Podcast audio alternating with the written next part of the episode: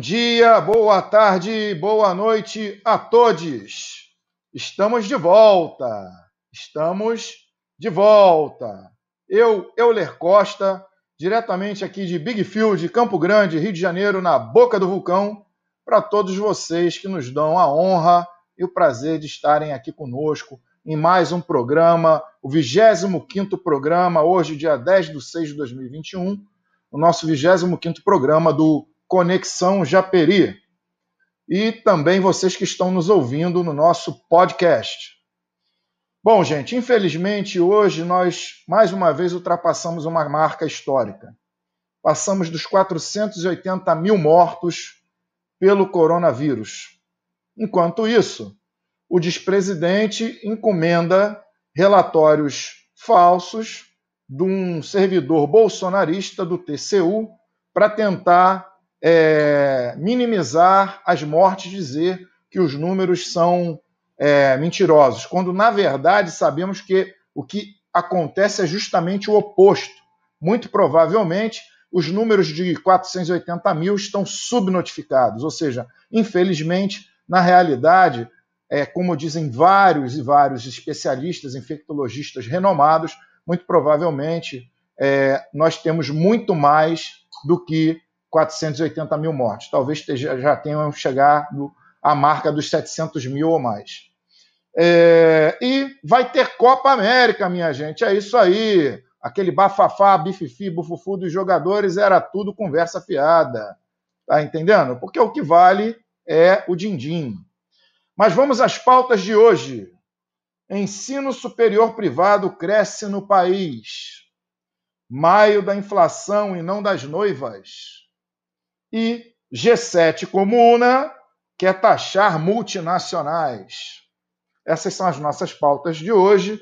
E eu vou começar a trazer para cá os nossos queridos camaradas, companheiros de sempre, começando sempre por ele, o nosso Raulzito do Cerrado, que mora lá no coração do Brasil, Anápolis, Goiás, o nosso decano, mestre Oda, Marcelo Moreira. Vem para cá, Marcelo vacinado, hein? Agora Opa, vacinado. Isso aí. estou aqui de Jacaré. Boa noite. Boa noite a todos. Legal, mais uma quinta-feira. Tamo aí, tamo junto. É isso aí. E agora, o nosso multi-homem, o nosso multifacetado Bob Construtor, homem da economia em quadros, morador de da, da Zona Sul, da Zona Oeste, Freguesia Jacarepaguá, de Honório Gurgel e atualmente radicado em Cabo Frio, Fábio Neves. É tanta coisa que eu não dou nem conta de falar.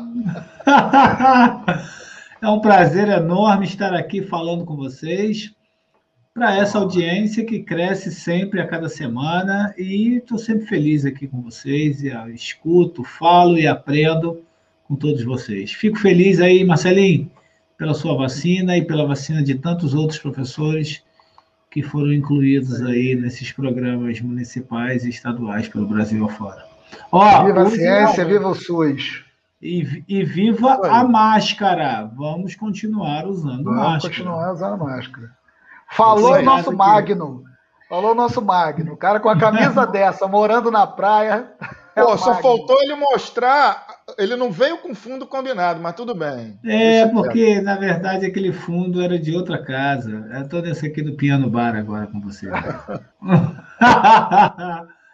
Deixa eu chamar o nosso alquimista, gente. Chama nosso alquimista está esperando, nosso diretor, lá do Rio da Prata, é... saudosa Rio da Prata, do nosso querido Marcelo Moreira, o nosso alquimista, o nosso querido químico Arthur Luiz. Vem para cá, Arthur. Boa noite, boa noite a todos. É, é uma situação complicada, né? É... Eu queria ver também a praia que o Fábio estava ontem é, apreciando, é, hoje ele está apreciando o Penumbar. É, e uma coisa que eu queria lembrar é que obrigado, Renan, é, Renan Ferreirinha, por não ter proposto que há o problema no Rio de Janeiro, como ele estava querendo criar. Então, não teve coragem de fazer o que ele tinha proposto para a gente na segunda-feira, que era não liberar os professores de curso preparatório e de inglês. E só para a gente poder começar, antes de eu jogar para o Euler, eu sei que eu vou novamente fazer errado, provavelmente, mas é aqui, ó, viu? Errei de novo, ó. É aqui, você vai clicar no símbolozinho do, capital, do Capilaridades e você já vai dar o like no canal e você dá o like também no vídeo e clica no sininho para receber as notificações. É isso aí. É gente. isso, gente. E Se olha... inscreve no nosso canal, entendeu? Dá essa força, dá o like, deixa seu comentário no nosso chat. Depois, se você quiser assistir de novo, quero, antes de começar, agradecer já a presença aqui, ó. Luciano Siqueira, um grande amigo, companheiro de luta lá do, do doutorado da UERJ, grande professor, é, grande pesquisador. Madrinha Gessi, querida, um beijo. Nossa querida Esther Sabrini, sempre aqui com a gente, né? Vitória Silva, boa noite também.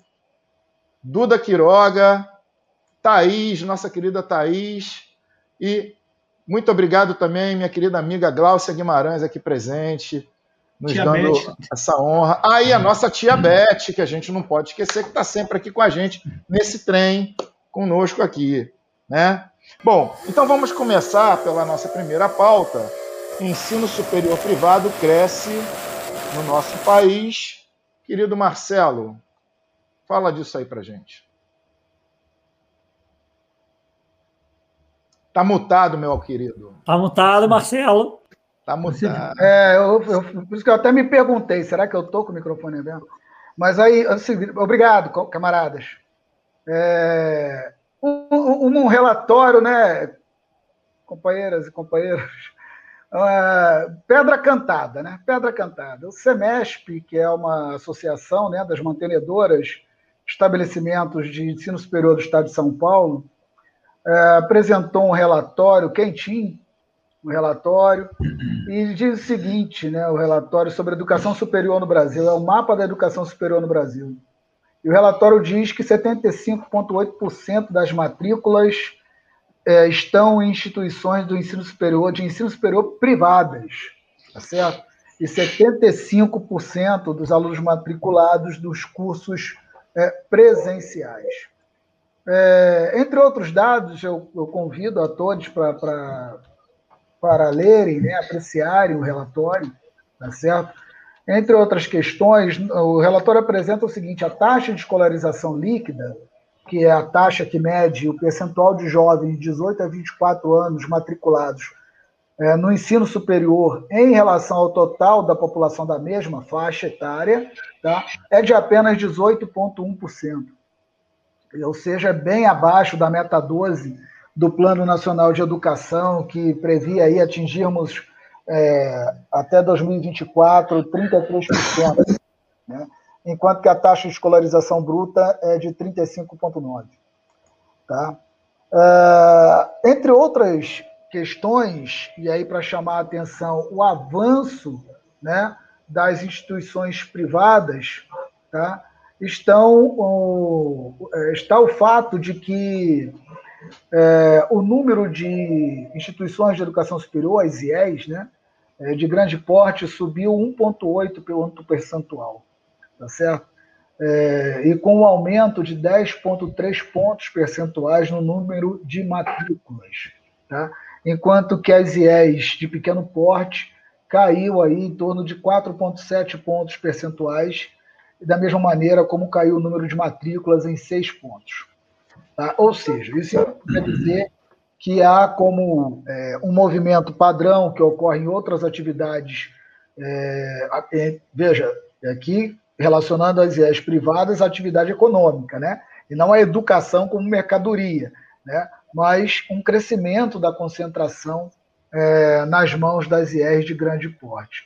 É claro que aí tem uma definição sobre a questão das IES de grande porte que pode envolver é, é, instituições que possuem ramificações, capilaridades com várias unidades e vários cursos, mesmos cursos sendo ofertados em diversos regiões do país e coisa do tipo. Tá?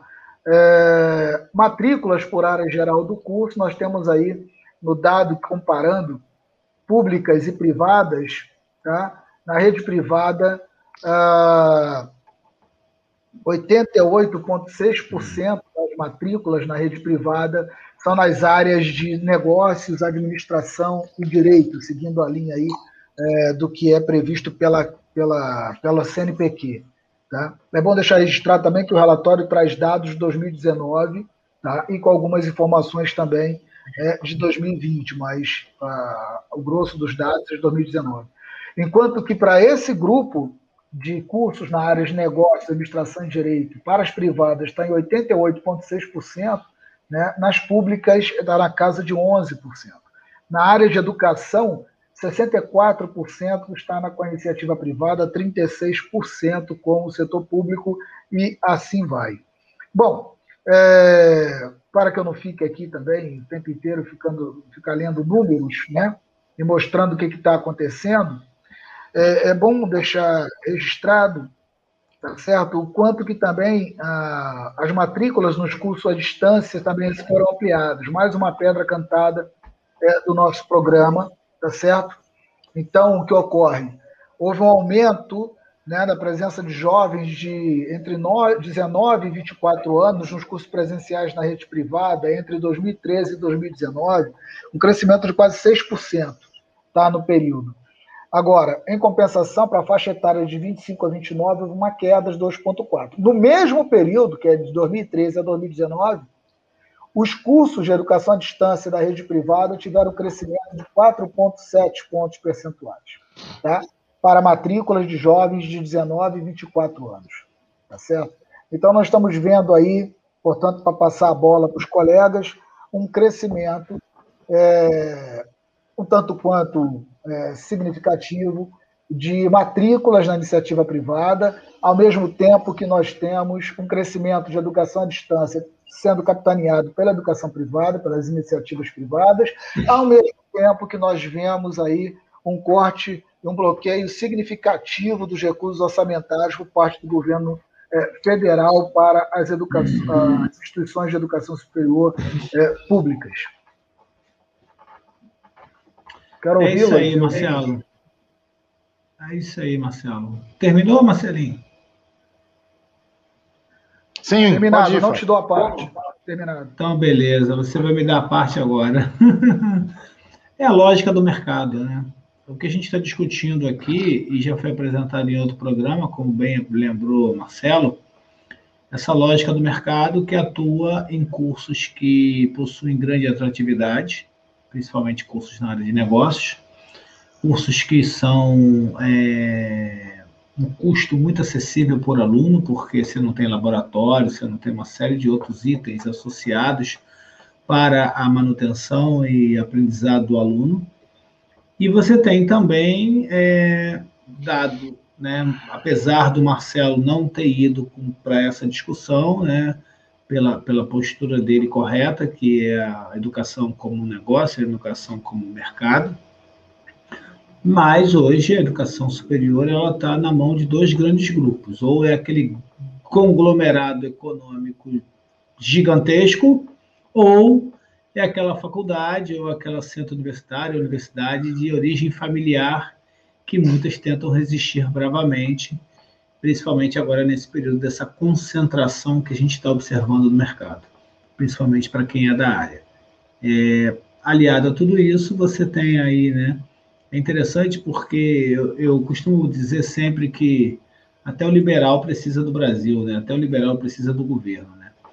E nesse processo todo, as universidades, né, ou as instituições de ensino superior, e aí entendam faculdades, centros universitários ou universidades, elas sofreram um baque muito grande a partir do momento que os programas de financiamento estudantis foram estrangulados. Depois do né? golpe, né, Fábio? Isso daí. E pior, né? Várias pessoas das mais diversas origens têm alertado que o Brasil pode sofrer um apagão de profissionais habilitados daqui a algum tempo, porque você parou de estudar e parou de formar pessoas. Então você tem um o que a gente chama aí de uma maneira até muito bonita em economia de um hiato. E esse hiato ele vai bater a porta daqui a pouquinho. É isso, pessoal. Para ser breve aí com vocês. Fala aí, Marcelo. Se os colegas me permitirem, eu vou peço uma parte ao Pode. Fábio. Usa, usa meu tempo, Fábio... porque eu já fechei por aqui. Ah, é? Não, então, porque o, o, o que o Fábio chamou a atenção é importante, que outra, outra, outro dado interessante que tem no relatório é a taxa de evasão.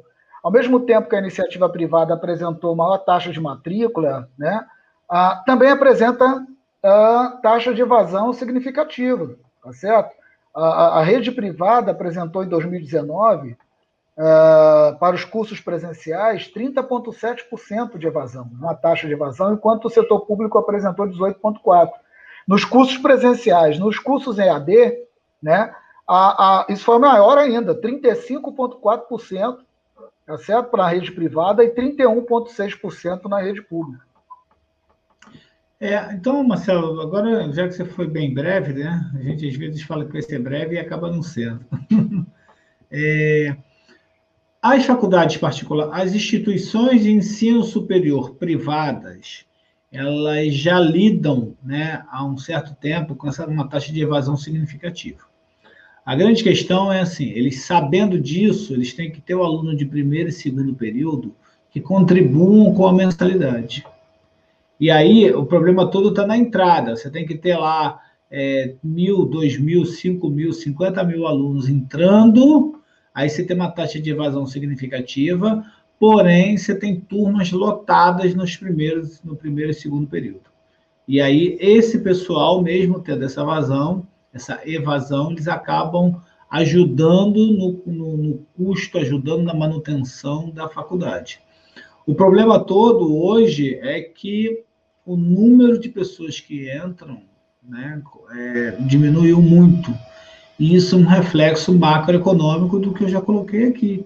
Políticas associadas aí à educação e também a falta de emprego. Porque eu sou professor universitário há 22 anos e é muito comum você ter um aluno fazendo faculdade a partir do momento que todos da família estão ajudando ali naquele rateio. Então, né, a, mãe ajuda, o pai ajuda, a avó ajuda, ele trabalha. Assim, o aluno da faculdade privada ter, fazer cursar uma faculdade é um sonho em muitas das situações, dependendo da origem que ele possua. Só que o problema é que quando falta renda, como é que ele consegue materializar esse sonho? Né? Ele está na outra ponta ali, sofrendo é, toda essa pressão e sem uma, um programa educacional, governamental, sustentável, para que ele possa atravessar aí esses oito, nove, dez períodos que uma faculdade normalmente apresenta. É isso, pessoal. Agora eu fechei de verdade. Bem, um dos problemas muito relevantes dessa situação é, é, é, falar uma palavra que quase ninguém gosta de falar, mas que eu acho que o Marcelo até falou lá no, hum. no início, que é oligopólio. O que nós temos aqui, na realidade, é, é uma construção contínua de oligopólios, porque você está tendo aumento da matrícula, mas você não está tendo aumento das mantenedoras. Isso significa que o que está acontecendo é que grupos como Croton e outros parecidos estão cada vez mais comprando universidades menores e cada vez mais criando polos em diversos locais de ensino EAD. E aí, o problema específico dessa situação é que você acaba é, é, meio que criando um problema. Um problema que aí entra dentro da situação da própria categoria. Por quê? É, não se tinha uma certa organização de como se fazia EAD, de como pode se fazer EAD.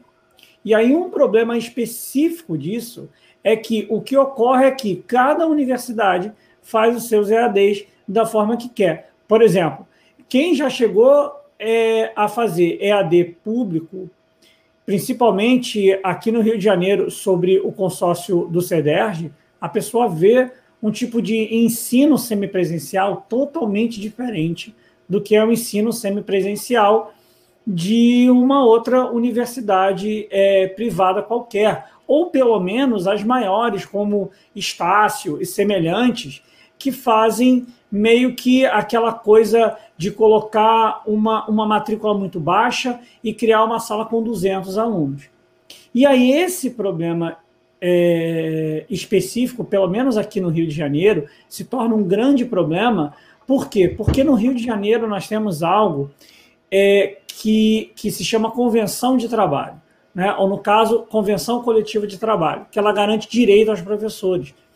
E aí nós temos problemas que aqui no Rio de Janeiro, por exemplo, os professores acabam ganhando cerca de 50, 60 reais a hora aula. Quando tu vai para Niterói, isso baixa muito, isso baixa para cerca de 20, 20 e poucos reais a hora aula. O que, que acontece?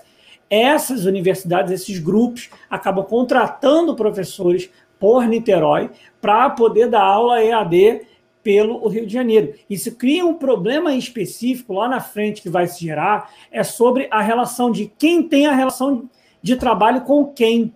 Beleza, eu tenho relação de trabalho com a Estácio, mas peraí, eu estou dando EAD para quem? Você nem sabe mais para quem que você está dando EAD. E uma outra situação específica é como foi construído o EAD daqui e você se criar algum tipo de normativa o máximo de pessoas dentro de turma para você não ter turma com 200, 400 alunos. Como fazem para poder facilitar ou como vai pagar o professor e aí você criar um acúmulo de capital dentro desses grupos, o que facilita novamente o que eu falei lá no início, que é o oligopólio, porque quando você cria isso, você acumula capital com muito mais facilidade, isso facilita você comprar outras universidades privadas que normalmente são menores, mas que têm um, um método de ensino que seja de fato de ensino e não de acúmulo de dinheiro. É, e, além disso, queria agradecer a todo mundo que está aí é, e, novamente, lembrar para você, errei novamente, para você clicar aqui, para você curtir e seguir o, o canal do Capilaridade. É isso. Bom, pessoal, eu quero aproveitar dar boa noite aí para o nosso companheiro André Santa Cruz, que está aí com a gente, professora Paula Ramos também, muito obrigado pela presença, e a nossa querida Ana Paula Moreira, né, nos dando a honra aqui, de ser que chegou um pouquinho atrasada. Tá? É, Arthur, puder alguém aí, eu acho que tem um cachorrinho latindo, se alguém puder fechar. Ah, obrigado. Bom, é, o que eu queria dizer é, tem a ver de uma certa forma, apesar de ser um pouquinho antes do momento da universidade, é com relação ao ensino médio, o novo ensino médio está entrando em voga agora, em voga não, desculpa, está entrando em, em, em, plena atividade agora, a partir desse ano. Né? As escolas têm até 2022 para se adaptar, é, e isso vai significar uma grande mudança, infelizmente para pior, e acredito eu que muito brevemente, é, não só os professores, como os alunos das escolas públicas de ensino médio, a maior parte delas são estaduais, porque, se eu não me engano, compete ao Estado, tem algumas federais, mas a maior parte são estaduais, compete ao Estado é a formação do ensino médio e do ensino técnico. Só que o que vai acontecer é que, infelizmente, eu até te, é, tô, coloquei aí, pedi para Arthur colocar, tem um artigo do, do nosso querido Luciano Siqueira, que ele saiu hoje no 247, onde ele explica bem melhor do que eu vou poder explicar aqui, até porque o tempo é curto. É, você vai criar uma outra categoria de, de, de alunos, né, e o abismo entre os alunos da escola pública e os alunos das escolas privadas, por mais que a gente saiba que tem muita escola privada hoje que também é precária, mas o abismo ele vai ser muito maior, o fosso ele vai ser muito mais profundo.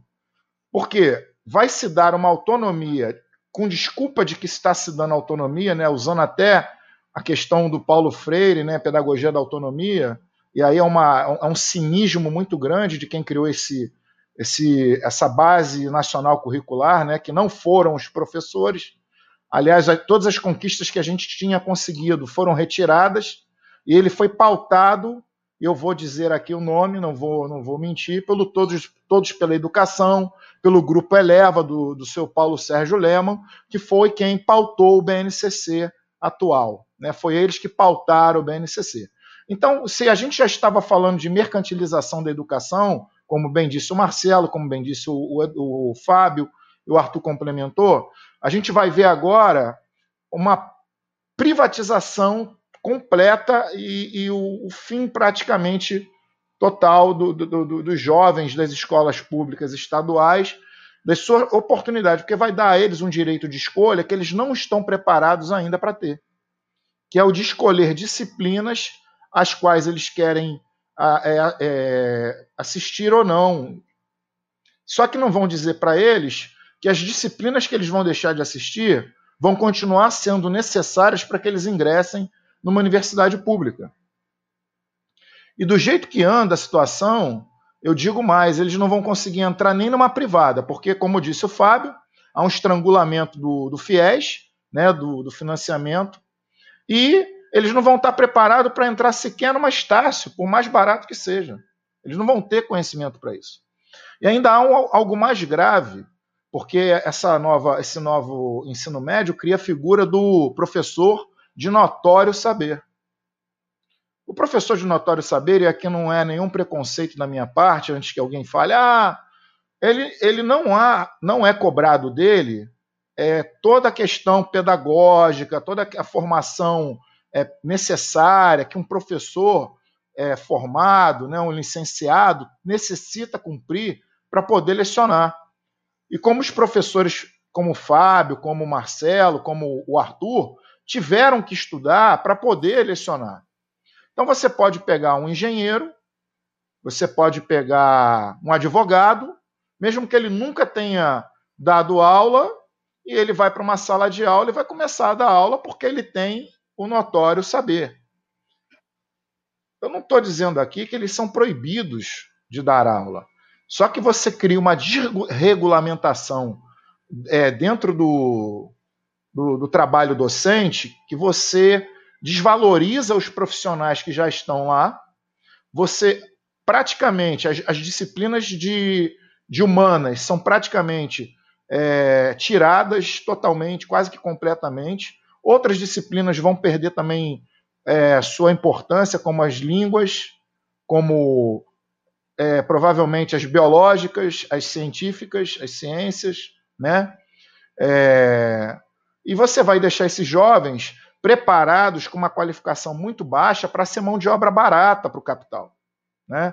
Como bem disse, e eu vou passar a usar daqui para frente, aprendi é, na segunda-feira com a Emicida, com a resposta maravilhosa que ele deu para o Luciano Huck, uma colocação cínica, ele deu uma resposta elegante.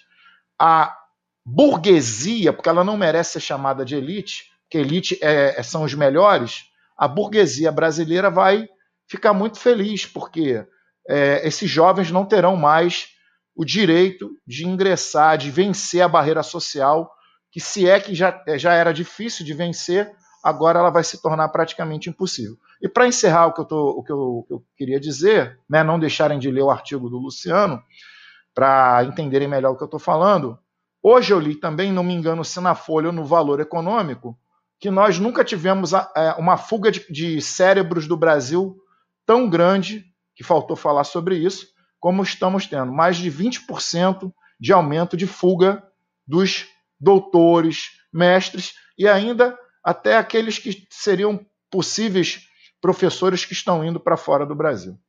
Aqui eu encerro minha participação.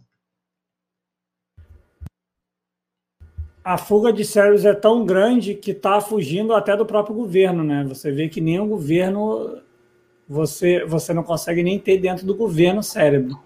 E do não deveria nem geral. ter nesse governo, né, bicho? Acho que está difícil até de ter mesmo. Mas quem está lá, quem não deveria nem ter aceito o convite, ter aceitado o convite para entrar.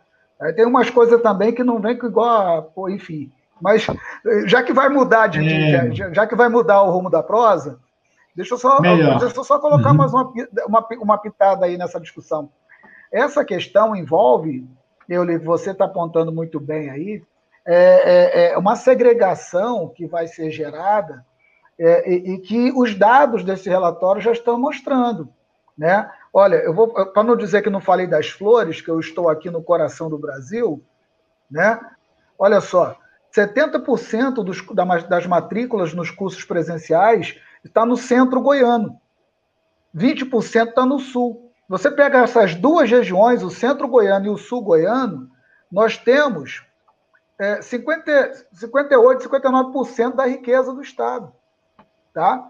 Quase 70% dos empregos formais. Ou seja, há uma concentração. E aí, o que, que ocorre? Para o norte, pro, que, que, que, aí a, a, a regionalização é leste, norte e noroeste. Leste, norte noroeste goiano, né? com matrículas ali na casa de 2%, 1% dos cursos presenciais, tá? Estão se criando vazios. Aí aí vão começar a aparecer, e já estão aparecendo, os cursos à distância. Tá certo? Porque eu não estou aqui medindo qualidade, não estou nem falando em qualidade ou coisa do tipo. Até porque também nessas regiões a taxa de evasão é grande, tanto à distância quanto presencial. E o que eu estou dizendo é que vai ficar cada vez mais difícil o acesso à educação superior nos né, na, na, nas regiões mais afastadas do centro de geração de emprego e renda dos estados.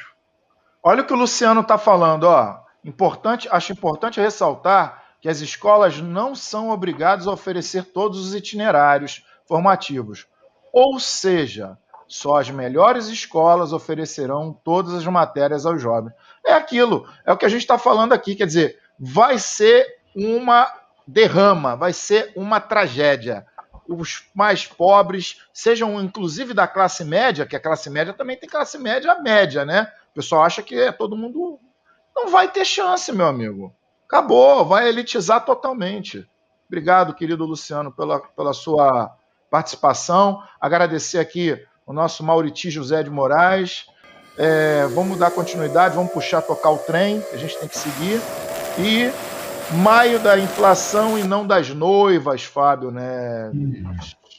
Esse, esse termo fui eu que criei isso, e, isso, e digo que, como dizia minha mãe, elogio de boca própria não tem valor, mas é, adorei. Pois é, a modéstia aí também. Tá a modéstia Rapaz, dele é maravilhosa. Olha só, é, me permitam não ser modesto. É, primeiro quero agradecer a presença do seu Maurício, uma pessoa fantástica, meu vizinho está aí conosco é, sempre contribuindo, sempre de uma maneira muito inteligente, é, e assim vai. Temos aqui a, um comentário né, que passou aqui da Vitória, com relação àquela questão da burguesia e não da elite, é verdade, tá? Isso aí, Vitória Silva dando esse destaque. É, está aí a inflação batendo a porta. E o que é inflação? Né? Inflação é a corrosão do poder de compra. Então, você não consegue ter o seu salário sendo é, recuperado da maneira como se deve. E aí, nessa falta de recuperação, você, na verdade, perde poder de compra. Para mostrar bem isso, eu tenho aí é, alguma uma arte, né, que eu vou pedir uma ajuda aí, como diz lá na Globo News, nós temos uma arte aí preparada e o Arthur vai colocar. Antes tem aqui o comentário da Esther Sabine, ó. Opa, é, ao vivo tem essas coisas. É, falar sobre, é, sobre a fala do Euler é mais uma evidência do sucateamento e elitização da educação, além de escancarar o mito da meritocracia. Eu adoro isso, né? Meritocracia já que nem todos têm as mesmas oportunidades nem condições. Então é isso aí, rapaz. A gente ficou nesse mito aí de tantas coisas, né, nessas lendas urbanas e como bem destacou a Esther. Vamos lá, Arthur, solta a nossa arte aí para o nosso programa. o que, que é o índice de preço né, para o consumidor amplo, né, calculado pelo IBGE, que é o Instituto Brasileiro de Geografia e Economia, desde 1980, se refere às famílias com rendimento monetário de 1 a 40 salários mínimos, qualquer que seja a fonte, e abrange 10 regiões metropolitanas do país, além dos municípios de Goiânia, aí Marcelinho, Campo Grande, opa, Campo Grande não é Big Field não, tá? É Campo Grande, município. É, Rio Branco, São Luís, Aracaju e Brasília. Vamos para para o próximo slide. Aqui é o IPCA que foi retirado como fonte, tá? Do, do IBGE, que foi lançado agora, ou seja, no mês de maio, o IPCA ele foi medido, né, foi calculado em 0,83 de elevação em relação ao maio né, do mês anterior. Em abril foi de 0,31 e maio comparado né, ao ano passado, colocado o ano passado, você teve aí, nós tivemos uma deflação de menos 0,38. Quando você olha essa fotografia individual, você, poxa, Fábio, essa barra aí nem me parece ser tão significativa assim, né? 0,31 em abril de 2021 e 0,83 em maio de 2021 não me parece tão né, significativa. Porém, como ensina também o professor Marcelo Moreira, vamos ampliar né, o período de análise. Essa coisa de ficar comparando mês a mês causa distorção. O acumulado do ano já está em 3,22 e o acumulado nos 12 meses, e por isso a piada, né? E por isso aí a falta de modéstia. Para quem me conhece, sabe que eu não sou dado essas coisas, na verdade, isso aqui é só uma, uma frase provocativa. 8,06. Então, se você tem lá a sua categoria profissional recebendo né, o reajuste salarial nesse período de maio, se você ganhou algo menos do que 8,06, já saiba que você está perdendo o poder de compra. Então, é essa barra cinza gigante é o que está batendo a nossa porta, essa inflação que está corroendo o nosso poder de compra. E o IPCA, esse outro, esse próximo gráfico que está no ar aí, qual é o objetivo dele? O objetivo é mostrar que habitação né, e transporte foram os dois vilões. Você olha aqui ó, na parte superior, 0,83 foi o que foi medido agora, sendo que a contribuição da habitação e transporte nesse sentido negativo, né, foi o que mais contribuiu para esse IPCA do mês de maio ser tão elevado. Vamos ver a próxima? Só que aí eu coloquei esse gráfico para mostrar o seguinte: dependendo da região que você more, você pode ficar se pensando assim, poxa, Fábio, mas eu não percebi tanto essa inflação, ou eu percebi mais ainda essa inflação. Na verdade, esse gráfico que está aí no ar, ele mostra de maneira fracionada o peso de cada região. Então, por exemplo, São Paulo o IPCA de São Paulo é, contribui, contribui com quase né, 30, não vou botar 33 não, porque está dando 32,28%. É, Belo Horizonte, quase 10%. Rio de Janeiro, 9,43%. Então, o que, que significa isso? É o peso de cada região que teve a sua pesquisa do IPCA para a composição do índice no valor de maio. Então, isso que está mostrando o peso de cada uma. E agora sim é a inflação da sua região, porque né, nós não moramos no Brasil. Entenda bem a minha frase, hein? Não, não tirem de contexto. A gente mora no município, a gente mora no estado, a gente mora no bairro. Então, ter a inflação aí do Brasil de 8,06 acumulada nos 12 meses, perfeito. Mas se eu moro, por exemplo, em Campo Grande, a inflação está acumulada, está batendo 10,91. Se eu moro no Rio Grande, Rio Branco, desculpa, está dando 11,43. Ou seja, duas regiões no Brasil que quem está lá está sofrendo mais ainda com essa inflação. Quando eu olho São Paulo, está dando 7,28. Eu que sou do Rio de Janeiro aqui com vocês, aqui, ó, 6,57 e estou procurando aqui Goiânia. Goiânia está dando 8,9, ou seja, acima dessa inflação acumulada. Infelizmente, né, a piada está aí. Se não fosse trágico, seria cômico. Maio já foi o mês da noiva, das noivas, e agora é o mês da inflação nesse período. E a ideia dos gráficos que foram levados aí para vocês é para mostrar que é, a inflação pontual ela tem que ser comparada e ela tem que ser comparada num intervalo de tempo maior, como bem sempre diz Marcelo Moreira, né, que está aí nos ouvindo. É, cada região captura essa inflação de uma maneira, tanto pela inflação regional, como pelo peso que a sua região contribui para a inflação no Brasil. E, para finalizar, ela está batendo a porta porque mesmo essa inflação que está sendo medida é uma inflação média. Então, dependendo da região, dependendo da situação que você esteja, você está sentindo uma inflação maior ainda. Então, esse é o ponto principal que eu quero passar a fala para vocês. Pessoal, agradeço aí pela participação e pelo, pelos ouvidos aí de todos. Muito obrigado. Então, Fábio, é, algumas coisas para a gente somar a essa, essa recorde de 25 anos do maio mais da inflação mais alta do maio de maio dos últimos 25 anos, né?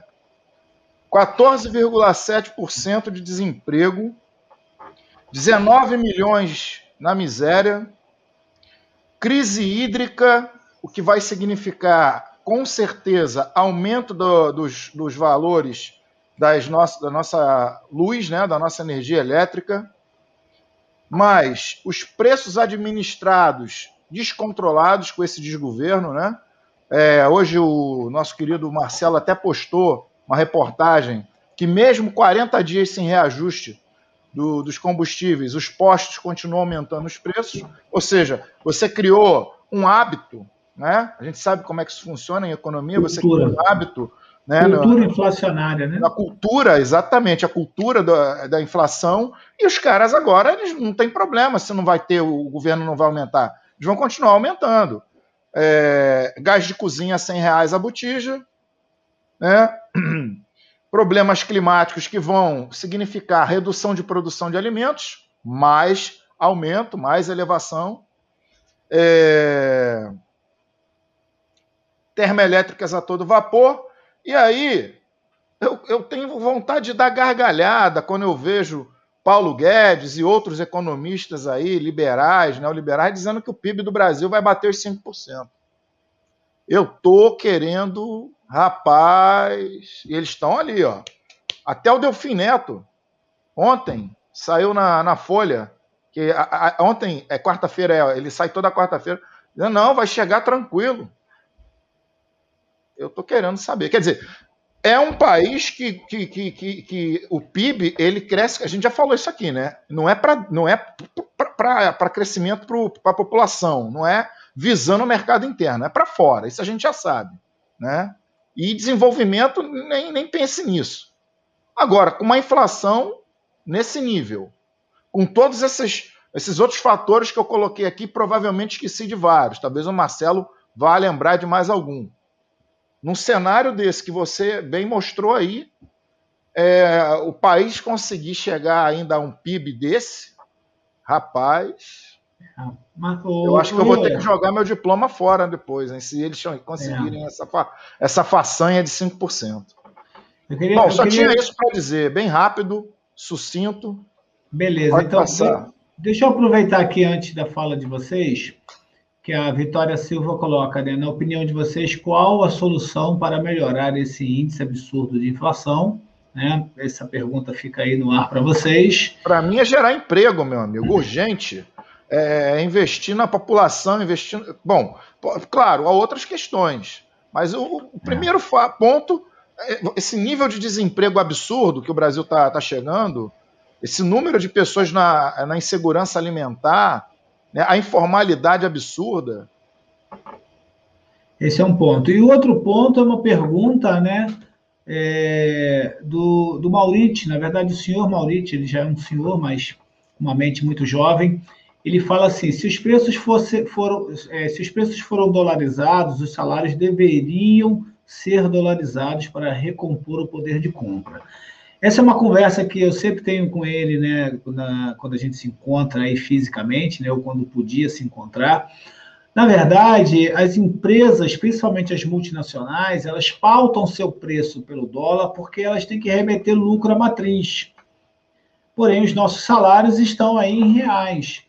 O problema também é que quando você começa a passar isso adiante, você cai naquele antigo gatilho salarial em que você cada vez mais indexava essa inflação, ou seja, indexar a inflação é atrelar algum, algum vínculo, atrelar algum gatilho, algum disparo, e aí isso vai acabar servindo de alimentação desse processo. Eu não estou aqui defendendo de maneira alguma o fato das pessoas não terem sua renda recompostas para que possam se defender da inflação. Mas há que se criar outros mecanismos de governamental, por exemplo, porque a iniciativa privada não vai fazer isso, para ter o controle eu, eu vou, Eu vou pedir uma parte, eu sei que Marcelo tem que falar, mas como eu fui breve, você pegou uma parte, eu vou só complementar, só dizer o seguinte, eu não sei se isso está acontecendo no Brasil inteiro, mas eu gostaria só de lembrar que está vindo aí a reforma administrativa, né, para atacar mais ainda os, os, servidores públicos. E aqui no estado do Rio de Janeiro, os servidores do estado estão há oito anos sem reajuste. Então, aqui no estado do Rio de Janeiro, esse problema de indexação não existe. Porque o, os tra... e não é só o servidor público. Aqui no Rio de Janeiro, desde que inventaram recuperação fiscal, ninguém sabe, não é só servidor público, servidor, é, funcionário de empresa privada, porque, cara, tá todo mundo sem saber o que. Inclusive, eu percebi ali quando você mostrou o gráfico que o Rio de Janeiro foi o que teve a menor variação de inflação. Isso é sinal de como o Rio de Janeiro está quebrado.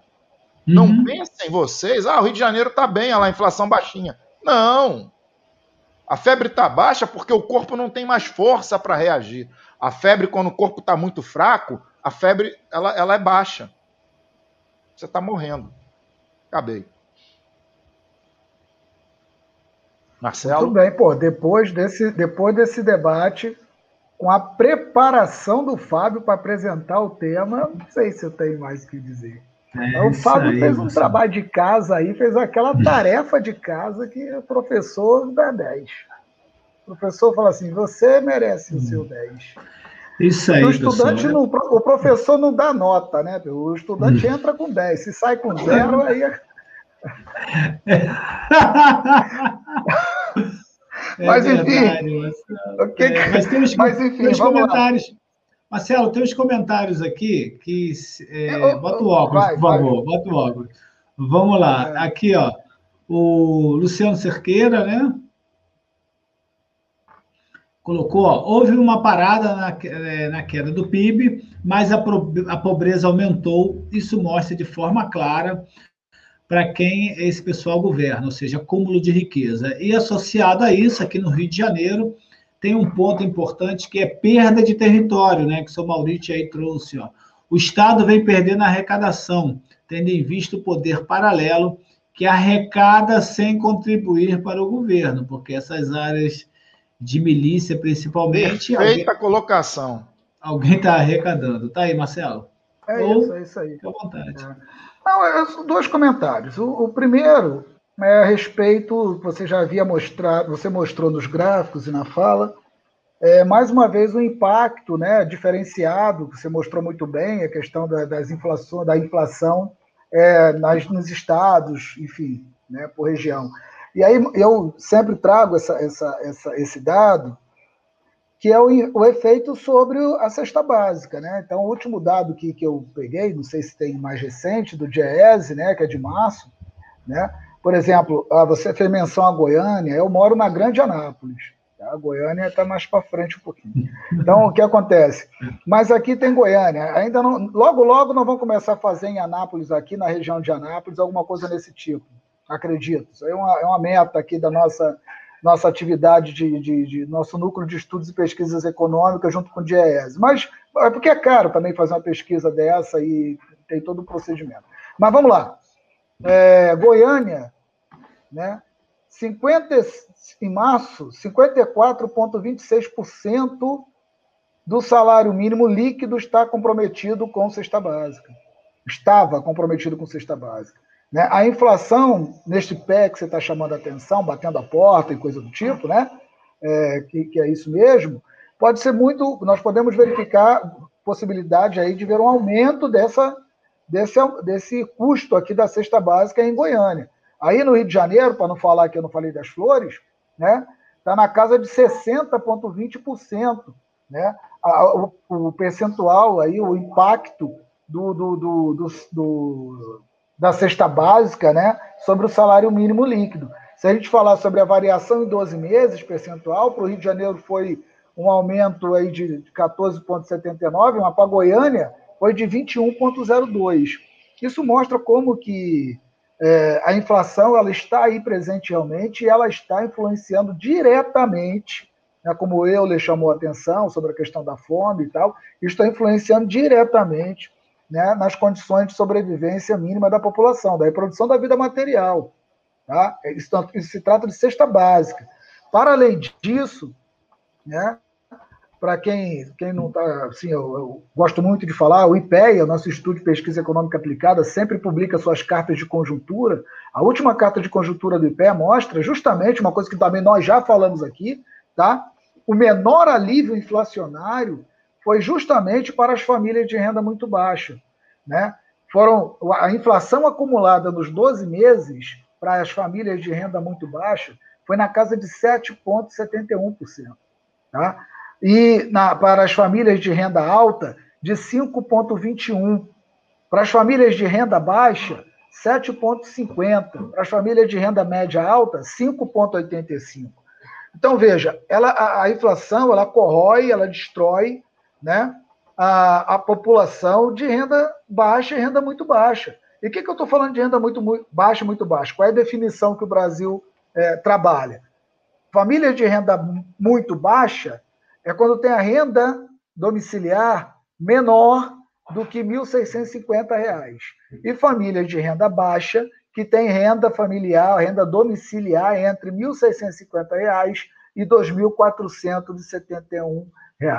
Daí a gente percebe né, o grau de perversidade, o grau de, é, de algo que, que prejudica e muito a reprodução da força de trabalho né, descontrolada e, e, que vai muito nos dizeres dos colegas que já escreveram aí. E aí, Fábio, para encerrar e passar para o nosso querido Arthur, tá? É o mês da inflação mesmo, e não é o mês das noivas mesmo, não. O mês de maio não foi o mês das noivas. Eu verifiquei aqui, ó, um estudo né, da Fundação SEAD em São Paulo mostrou que o número de casamentos caiu 27%, tá? Ah, em relação ao ano passado, tá certo? Comparando com o ano passado. 27% em comparação ao ano anterior, que é a Fundação Sistema Estadual de Análise de Dados em São Paulo. Tá caro então, realmente, casar, não tá dando para casar. É, então, realmente, mês de maio foi o mês da inflação e não foi o mês das noivas mesmo.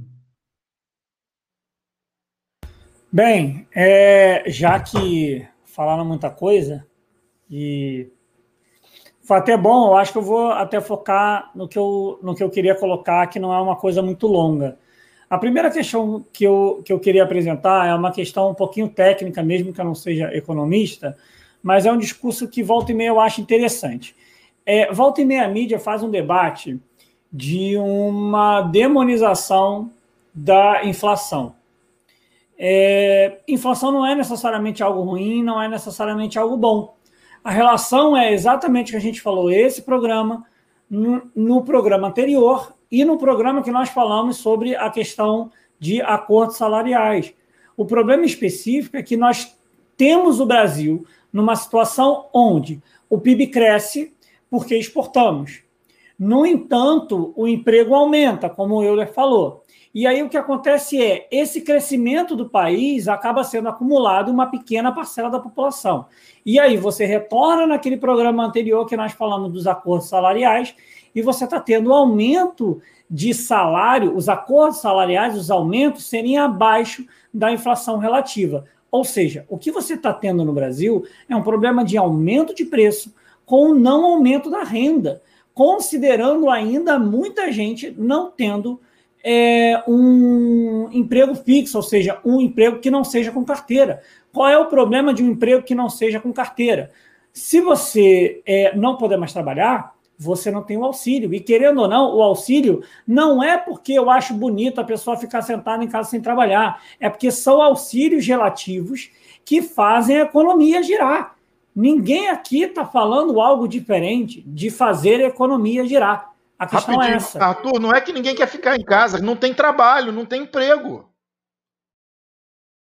Exatamente. E aí, e aí uma questão é, tem muita gente que tem esse pensamento, eu sei que ninguém falou isso, mas é algo que eu queria falar. Ah, então seria melhor tudo baixar. A deflação contínua é um problema, porque quando nós entramos em deflação, boa parte da população entende que está tudo diminuindo e ela espera para comprar no melhor momento. Então, a deflação também não estimula a compra das coisas. A inflação, ela tem, ela, ela pode ter um indicativo bom, que está todo mundo recebendo bem, que está todo mundo comprando e a economia está girando. O problema é que para esse processo de inflação condicionar a essa, a, a, a essa realidade que eu estou falando, eu dependo exatamente do que eu falei. ganho salarial, de eu ter estímulo para a produção de emprego e coisas semelhantes. E aí, para completar o que o Marcelo falou, o próprio IBGE ele colocou dados relativos é, aos itens, não somente da cesta básica, mas de forma geral. E aí eu vou falar dos 10 itens que mais aumentaram. Dos 12 meses, aumento relativo aos 12 meses. A gente está falando de 12 meses de inflação e eu quero que você compare essa inflação relacionada a esses itens e aí vocês vão entender o que o Marcelo falou do como isso está afetando muito as classes mais baixas. A inflação foi de 8, lembra disso? A inflação foi de 8. O óleo de soja em 12 meses aumentou 86%. O etanol aumentou 65%. O feijão fradinho aumentou 58%. Óleos e gorduras aumentaram 56%. Arroz aumentou 52%. Colchão é uma coisa até que não é da cesta básica, né? É um, é um dos primeiros, né? Aqui, tecnicamente, que não é algo que a gente compra, aumentou 50%. Combustível sem ser gasolina aumentou 47%. A gasolina aumentou 46%. O músculo bovino aumentou 44%. E a costela aumentou 44%. E aí a gente vai tendo que lá o, o, o 50 aumentou 20%. Ou seja, eu tenho 50 itens que tiveram um aumento que são, no mínimo, no mínimo, mais de duas vezes o que foi a inflação. E são itens que a maior parte é da cesta básica da população. Ou seja, novamente, é o que o Marcelo falou. A gente está tendo um problema onde essa inflação está atacando diretamente quem menos recebe, quem mais tem problema dentro da nossa sociedade, enquanto a gente está tendo o acúmulo e uma pequena parcela da população. Isso é o reflexo de uma política voltada para fora. É, a gente já teve até uma. Teve um, alguém que falou de dolarização, até lembrar que o dólar vem recuando e a bolsa vem crescendo, o que mostra que o, seu, o nosso joker, né, o Paulo Fezes, quer dizer, Paulo Guedes, ele sabe muito bem manipular o mercado. O, o BTG Pactual fez aí uma oferta aí, arrecadou 3 bi, né? É, e a bolsa vem batendo recorde atrás de recorde. Eu já falei, você investe na bolsa? Se você não investe na bolsa, você não tem que ficar feliz porque a bolsa está tá batendo recorde. Né? Porque isso não vai afetar, não vai favorecer a sua vida. Fala, Fábio. Eu, é, é, ah, é o Fábio? Depois eu falo. Tá mutado. Enquanto vai, Marcelo. Enquanto o Fábio desmuta, eu vou na frente. É, vai. O... Enquanto ele desmuta, eu vou lá. Engoli barriga. É vai, vai, vai. Você dizia quando era criança. Vejo que na vai, contribuição vai, vai, aí... Vai que a sua tá Eu já estou indo, já fui faz tempo. Nessa contribuição, nessa questão aí, ainda vem por aí, olha, e já, e já teve um peso que foi a energia elétrica e a conta d'água. Tá certo? Então, veja, nós vamos entrar numa uma espiral inflacionária com preços administrados, que já começou a acontecer, tá certo? Isso vai intensificar ainda mais sobre as famílias é, de baixa renda e de renda baixa. E isso é bom também que bate um, que, que é, desmistifica né, um debate no Brasil, né, e que, que a gente tem que toda hora ficar retomando, que é o fato de que a inflação brasileira é inflação de demanda. Pô, nós estamos com 14,7% de pessoas desempregadas. São quase 15 Imposs... milhões de desempregados. Impossível sem tá inflação de demanda. Impossível. Não, a, a, porra, até para aqueles que acreditaram que o problema da inflação foi o auxílio emergencial, o auxílio emergencial foi cortado, era 600 reais, passou para 150, 200 reais, tá certo? E a inflação só está subindo. Então não vem me dizer que a inflação no Brasil é inflação de demanda, porque aí se for, aí nós estamos ferrados, porque aí não pode ter crescimento. Aí quem está com problema é o que você falou. É o Guedes e o governo que está dizendo que vai crescer, e até o Delfim Neto, que vai dizer que disse que vai crescer 5, porque não pode crescer 5. Porque se crescer 5, é gente trabalhando, é salário na mão, é pressão no mercado, plum. A inflação vai para 2, 3, vai 2 dígitos. Então, Entendeu? É. Olha como é que esses caras então, pensam. Não tem jeito. É, então são três coisas, Marcelinho. Três coisas para você e para toda a nossa audiência que está aí. Primeiro, Collor com Zélia Cardoso acreditou que o Brasil sofria com inflação de demanda e viu no que deu. Né? Então, a segunda coisa é, ó, professor Rogério Rocha está na área aí, hein? Boa noite, Rogério, seja bem-vindo. Encerrou a aula, veio direto para cá. É, veio correndo. E a terceira coisa é o seguinte, pessoal, vou aproveitar a fala do Euler com relação à bolsa que bate recorde. A bolsa que bate recorde é porque a classe média que tem algum dinheirinho guardado está correndo para comprar ação porque a taxa Selic está baixa, a poupança está baixíssima e o Tesouro Direto está pagando pouco. E está se arriscando, colocando as economias que tem em ações, achando que vai ter altíssimas rentabilidades. Mas se o Brasil não está indo bem, como é que todo esse sistema vai, vai para vai isso, entendeu? Então, é, é complicado nesse sentido. Aqui, ó, agora é o quarto ponto que eu criei agora, mas por conta da pergunta do seu Maurício aqui, ó.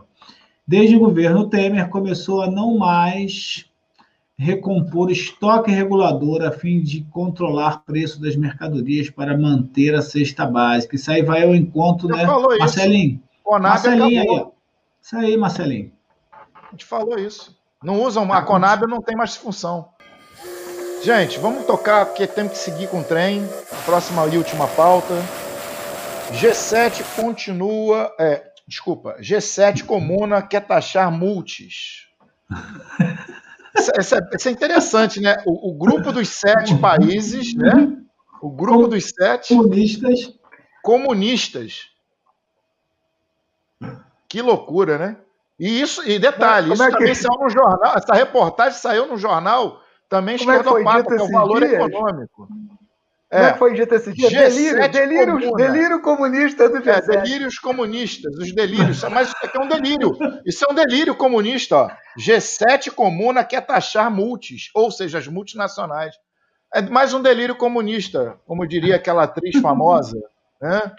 Então, o que está acontecendo? Os caras se encontraram e decidiram o seguinte: vamos taxar as multinacionais.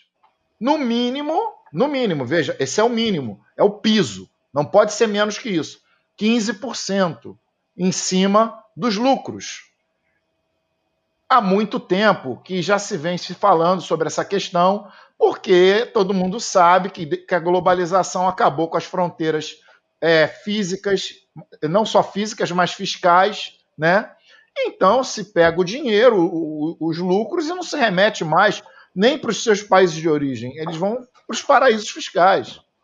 E os países do G7, como são detentores, os seus países possuem praticamente 80% dessas multinacionais, na, pô, peraí, essa farra aí tem que. E aí, uma saída social-democrata, uma saída socialista, uma saída keynesiana, temos que ver isso com cuidado, por quê? Temos que pensar o seguinte: beleza, eles vão tributar esses caras, vai criar uma, uma tributação global, internacional. Só que hoje, apesar de, deles serem originariamente, vamos usar aqui um exemplo bem tranquilo: General Motors. Ela é americana, beleza. Aí os Estados Unidos vai cobrar lá os 15% de lucro da General Motors global. Só que, cara pálida, me diz o seguinte: onde é que estão as fábricas da General Motors? Elas estão nos Estados Unidos? Tá não, né? Tá no México, tá na Argentina, tá lá na, na China, não é isso? Nos países, talvez, eu não sei se tem mais algum do leste europeu, né? Talvez esteja. E aí, como é que esse pessoal fica? A ver navios? Tá falando, Marcelão? Quer palavra? Ah, tá. A ver navios? Então, Agora vai, vai ter uma segunda rodada com a galera do, G, do G20. E vários economistas estão apontando que países como Brasil, Argentina, México, né, países como a Índia, têm que se posicionar de forma a impor uma, um equilíbrio nessa separação, nessa cobrança, nem que sugere um aumento dessa alíquota, que ela vá para 20%, 25%, Porque senão fica muito bom, né? O pessoal do G7 fala, ó, cada um cobra da sua multinacional. Pô, mas quantas multinacionais a Argentina tem, o México tem, o Brasil tem, a África do Sul tem, né? a Índia tem, deles, que são originários desses, desses países. Agora, quantos inquilinos, né, quantos é, filiais de, de, de multinacionais estrangeiras tem nesses países? Uma quantidade absurda. A China também não vai aceitar isso de forma tranquila, porque ela é hoje o maior condomínio mundial dessas multinacionais. Então, meus queridos, nós estamos prestes a ver uma, uma, um giro nessa, nessa questão da globalização aí, um giro de 180 graus, uma coisa provavelmente histórica, com essa mudança que vai ter aí de cobranças é, a nível mundial das multinacionais, muito provocado pela, de, pela evasão para, as, para os paraísos fiscais. É isso. Tá falando mutado, é tá isso, falando gente. mutado. Gente falando mutado aí. Programa ao vivo tem essas coisas. É para saber se vocês estão prestando atenção se eu estou falando ou não. Vamos lá, na verdade eu, eu, errei mesmo. Olha, vou falar duas coisas. A primeira aqui, ó, vou ler o, a mensagem do Fernando Simões. Enquanto não desenvolver o capitalismo no Brasil, não há uma solução para a melhora da qualidade de vida da população brasileira. É claro que é, isso é pensando na democracia capitalismo, capitalista que, vive, que nós vivemos, né? Então, assim, na verdade, Fernando, esse, essa pauta né, do é, comuna, que a gente fica todo momento brincando de comunista, esquerdopata e tudo mais, é, para ser bem sincero, eu não vejo tanto comunista e tanto socialista que essas pessoas que estão aí do outro lado pintam. Na verdade, o que eu estou vendo é uma, um ponto né, que eu vou citar novamente aí, Marcelo Moreira, desse capitalismo que tem que buscar alguma forma mais coerente de ser e de existir. Porque da forma como está sendo posta, você só está gerando lucro para uma pequena parcela da população. E cada vez mais, assim, pobreza no campo, fome no campo e assim por diante. Então, esse capitalismo realmente tem que ser repensado não porque vamos perder a propriedade e distribuir para todos. Não vejo dessa forma também não, mas vejo que tem que ter alguma coisa mais igualitária. Essa é a minha fala, pessoal. 30 segundos, hein? Fechei, hein? Teve gente que pediu truco aqui e, e, e se bobear se deu mal, hein? Pediu truco se deu mal. Mas, enfim, acho que seria a gente ter uma reunião do G20 e você vê o Bolsonaro falando comunista, ficar falando alguma coisa desse tipo e reclamar. A questão, a questão relativa é que isso é necessário, porque tem um, um dado que eu, que eu te coloquei, foi um site dos Estados Unidos que revelou que o crescimento nos Estados Unidos, tá? o crescimento dos 25 americanos mais ricos, segundo a Forbes, foi de um aumento de 2014 a 2018 de 401 bilhões com B de bola. Né? Aí, aí é uma coisa é, pé do Ciro, né? que eu gosto que ele faz isso. Bilhões com B de bola, mas eles só pagaram de imposto 13 bilhões.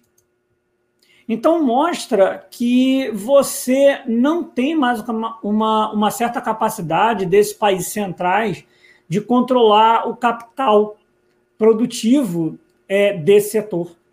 E aí eles entendem essa relação da necessidade de taxar para poder criar um controle sobre o capital produtivo.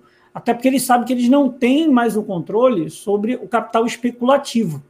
Mas como o capital especulativo é uma pequena parte da parcela do capital bruto, de fato, o capital produtivo é fácil de você. Quer dizer, é fácil não, porque eles podem fazer evasão de diversas formas, mas é fácil de você propor uma metodologia para você conseguir ter o controle desse capital. Então, eu entendo que o G7 entendeu esse problema.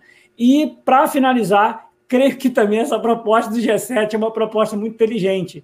É para fazer um ataque específico ao que está acontecendo na China. Não tem como ser diferente. Isso é uma proposta, porque a China tem se mostrado o país que mais entende como é o capitalismo e como está crescendo. E é o medo do crescimento da China, mostra essa proposta clara do G7.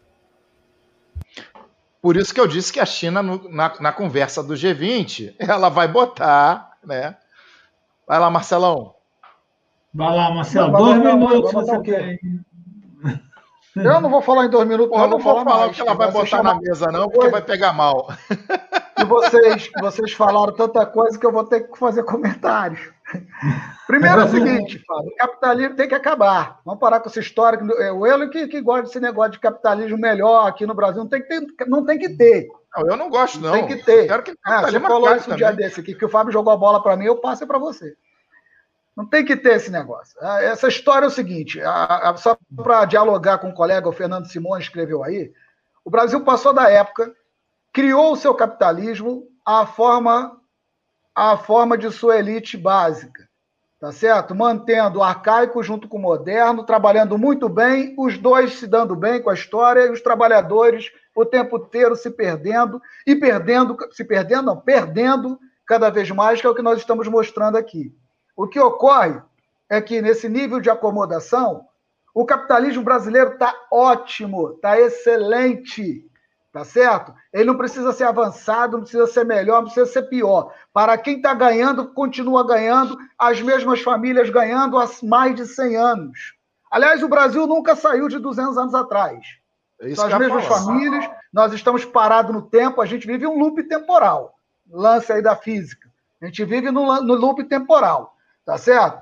Aí acorda, opa, é outra realidade, é dos anos 80, mas não é, é os anos 80 do século passado, retrasado. E assim vai. Gente, esse é o capitalismo brasileiro, tá certo? É todo mundo querendo aí, de alguma maneira, se organizar, uma elite falsa, tá certo? Que faz parte de um jogo importante que o G7 está, que aí está acontecendo de novo. Isso já aconteceu no passado, não muito distante, nos anos 60, nos anos 70, com as crises que ocorreram naquele período. Tentaram regular. O sistema financeiro fez, regular a gente não vai, não. Nós vamos desregular tudo. Aí vem lá os Estados Unidos, desregulamentação, abertura de mercados, aí a falácia da globalização, produtivo financeira. Ponto. está a situação hoje? Uma crise sistêmicas. Eu estou dizendo o seguinte: ontem foi uma crise financeira de grandes proporções. Hoje é uma pandemia. Amanhã vem outra crise financeira com outra pandemia. O sistema está falido, está fracassado. Nós temos que pensar outra forma de relações sociais de produção. Qual vai, se vai ser ismo no final, não me interessa. Esse aí tá, tá, tá falido. Está falido. Entendeu? Esse está fracassado. Tá? Principalmente o nosso. Principalmente o nosso capitalismo. Então não adianta, ah, vamos rever o capitalismo brasileiro. Não, vamos rever outra vamos fazer outra coisa. Tá certo? Esse não dá. O capital, o capital, existe uma coisa chamada custos de proteção. Tá certo? O capitalista, os capitalistas, lidam com vários governos, com várias formas de governos. Aliás, o que me fez lembrar isso não foi nem porque eu saí da aula agora há pouco tempo e discutimos o Giovanni Arrighi e o Emmanuel Wallenstein, não, é porque o colega do Fábio mostrou, falou sobre isso na questão do poder paralelo. Tá? E aí, juntando com a discussão mais geral que a gente fez aqui, um capitalista lida com múltiplos governos. Para proteger esse contra governos, ele deve sustentar governos financeiramente. Vários governos, tá certo? Então, vem com essa história de que nós vamos sobretaxar as transacionais. Vai sobretaxar quem, cara pálida? Se elas estão esparramadas pelo globo, como o Euler chamou a atenção, horizontalmente esparramadas. Os capitais daqui, para se proteger, vão dizer para o governo, vão lidar com os governos, e aí vai ter um custo de proteção. Olha, eu não vou te pagar essa taxa, não vou fazer isso contigo, o que, que eu posso fazer por você? Essa é a onda capitalista tupiniquim, com todo respeito à expressão. Essa é a onda capitalista brasileira. Tá certo? E aí os capitais vão continuar, e os trabalhadores vão continuar se ferrando. Então não tem essa de renovar capitalismo, não, é para acabar não é para renovar. A gente fala o capitalismo tardio, né? É, não tem renovação para isso, não. E, Rogério, para encerrar, meu querido Rogério Rocha. Se eu não te conhecesse, eu diria que você cometeu um ato falho quando você escreveu o gin. Mas como eu te conheço, eu sei que você não é, né? Não, não, não ia beber gin mesmo. Então, era um não café. Bebe nem, não bebe nem Guaraná, o Rogério, para quem Nem, nem Mineirinho ele bebe mais. Ele nem Mineirinho. É, só bebe água só. Há muitos anos o Rogério não. Olha, só esqueci, outra coisa, rapidinho, já extrapolamos o tempo. olha aqui, ó. Oh, meu Deus. Já, não, olha os custos. Estourou, estourou! Olha a, história, olha a ideia de custo de proteção. Olha a ideia de custo de proteção e essa coisa aí de que falácia nos olhos dos outros é, é refresco. Senado norte-americano aprova a maior lei de política industrial da história dos Estados Unidos. 250, quase 250 bilhões tá certo? De ventos na política econômica norte-americana para competir com Pequim. E vem com esse papo. Ah, olha Entendeu? só, eu tenho, eu, tenho, eu tenho uma coisa para falar. Essas coisas têm que provocar o Marcelo no início do programa, porque aí ele vai falar 80 minutos disso e acaba o programa. Deixa, deixa eu só aqui agradecer, gente, a nossa querida Obrigado, Cris Cavalcante. A Cris, Cris chegou agora, mas veio aqui nos dar a honra da sua, da sua presença. Obrigado, Cris. Nosso querido Rogério, nosso querido Rochinha, obrigado. Rochinha colocou muito bem ali: taxar as grandes riquezas é bem legal, mas diminuir a taxação dos mais pobres também é algo muito plausível. Eu diria que é o mais importante, é. né? Você é, reduzir a taxação dos, dos, mais pobres é, seria o mais. Agora, só para falar que é, é, eu esqueci de dois números, eles é, estima-se que é, é, o G7 ficaria com entre, entre 65% e 70% do arrecadado, por isso que tem essa questão, e que se arrecadaria, se for o piso só dos 15%, algo em torno de 300 bilhões de dólares ano. Não é pouca coisa. Sabe o que, é que eles estão fazendo, Euler? Eles estão fazendo o que deveríamos fazer aqui. O lema deles é nós por nós mesmos. Exatamente.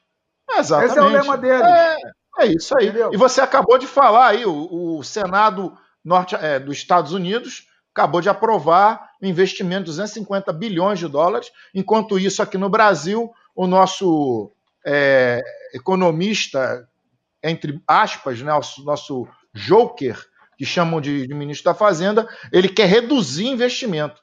Né? Ele diz que não pode ter gasto, tem que respeitar o teto. Enquanto isso, a água sobe, é igual a gente está igual em Manaus, né? O rio está subindo, é. a água está subindo e o teto está parado. E você está subindo a maromba. Quem não sabe maromba é o assoalho, né? Lá do, do, do, pessoal de Manaus. E daqui a pouco você não tem nem mais como andar, meu amigo. Daqui a pouco você está achatado aqui, ó. A água está no pescoço, você não tem mais assoalho e o teto está aqui, ó. Eu quero ver o que Você que quer saber o resultado? Sabe o resultado da votação deles lá, ó? 40 49, 19 republicanos se somaram a 49 senadores democratas contra um voto, um voto contra que foi do, do Sanders, né? que é o senador independente. Ou seja, bicho, aqui a gente fica nessa falácia de liberais, neoliberais contra protecionistas, protetores do Estado e coisa do tipo. Lá eles se organizaram, estão defendendo a economia com política industrial, que aqui no Brasil nós chamamos de política dos campeões. É. Esse é o nosso capitalismo, cara, porque tem gente que ganha com isso, pô. Por que, que a gente não avança? Porque o capitalismo brasileiro faz alguém ganhar com isso. Então não é ser melhor ou ser pior capitalismo, ou é o capitalismo melhorzinho. Tem que acabar com esse negócio. Vamos fazer outra sugiro, coisa. Sugiro na semana que vem uma pauta sobre o capitalismo e para a gente ver o Marcelinho assim tão animado. Fico feliz em vê-lo tão animado. Eu fico animado ver as participações. As participações me deixam animado, nos motiva. Semana que vem estamos de volta. Batemos Não, 80 minutos de programa já. Deixa eu só finalizar uma coisinha rapidinho. No finalizou, ele já chegou na estação, o pessoal tem que descer. Eu juro que é rápido, é uma coisa rápida mesmo. Em cima da fase do, do, do Fernando, eu tenho uma análise um pouco parecida. E aí, para o pessoal quiser entender o que eu e Fernando queremos falar, dá uma olhada. Não precisa, é, é uma coisa rápida. É o, é, o, é o que fala o Floresta Fernandes sobre a necessidade do Brasil ter uma revolução burguesa. E aí, quem quiser, procura Florestan Fernandes para entender o que Florestan Fernandes quer falar nisso. E aí a nossa burguesia, qual, que é qual burguesia? Essa burguesia? Um lixo, branco. Que burguesia? Essa burguesia entreguista? Você vai entregar a Eletrobras?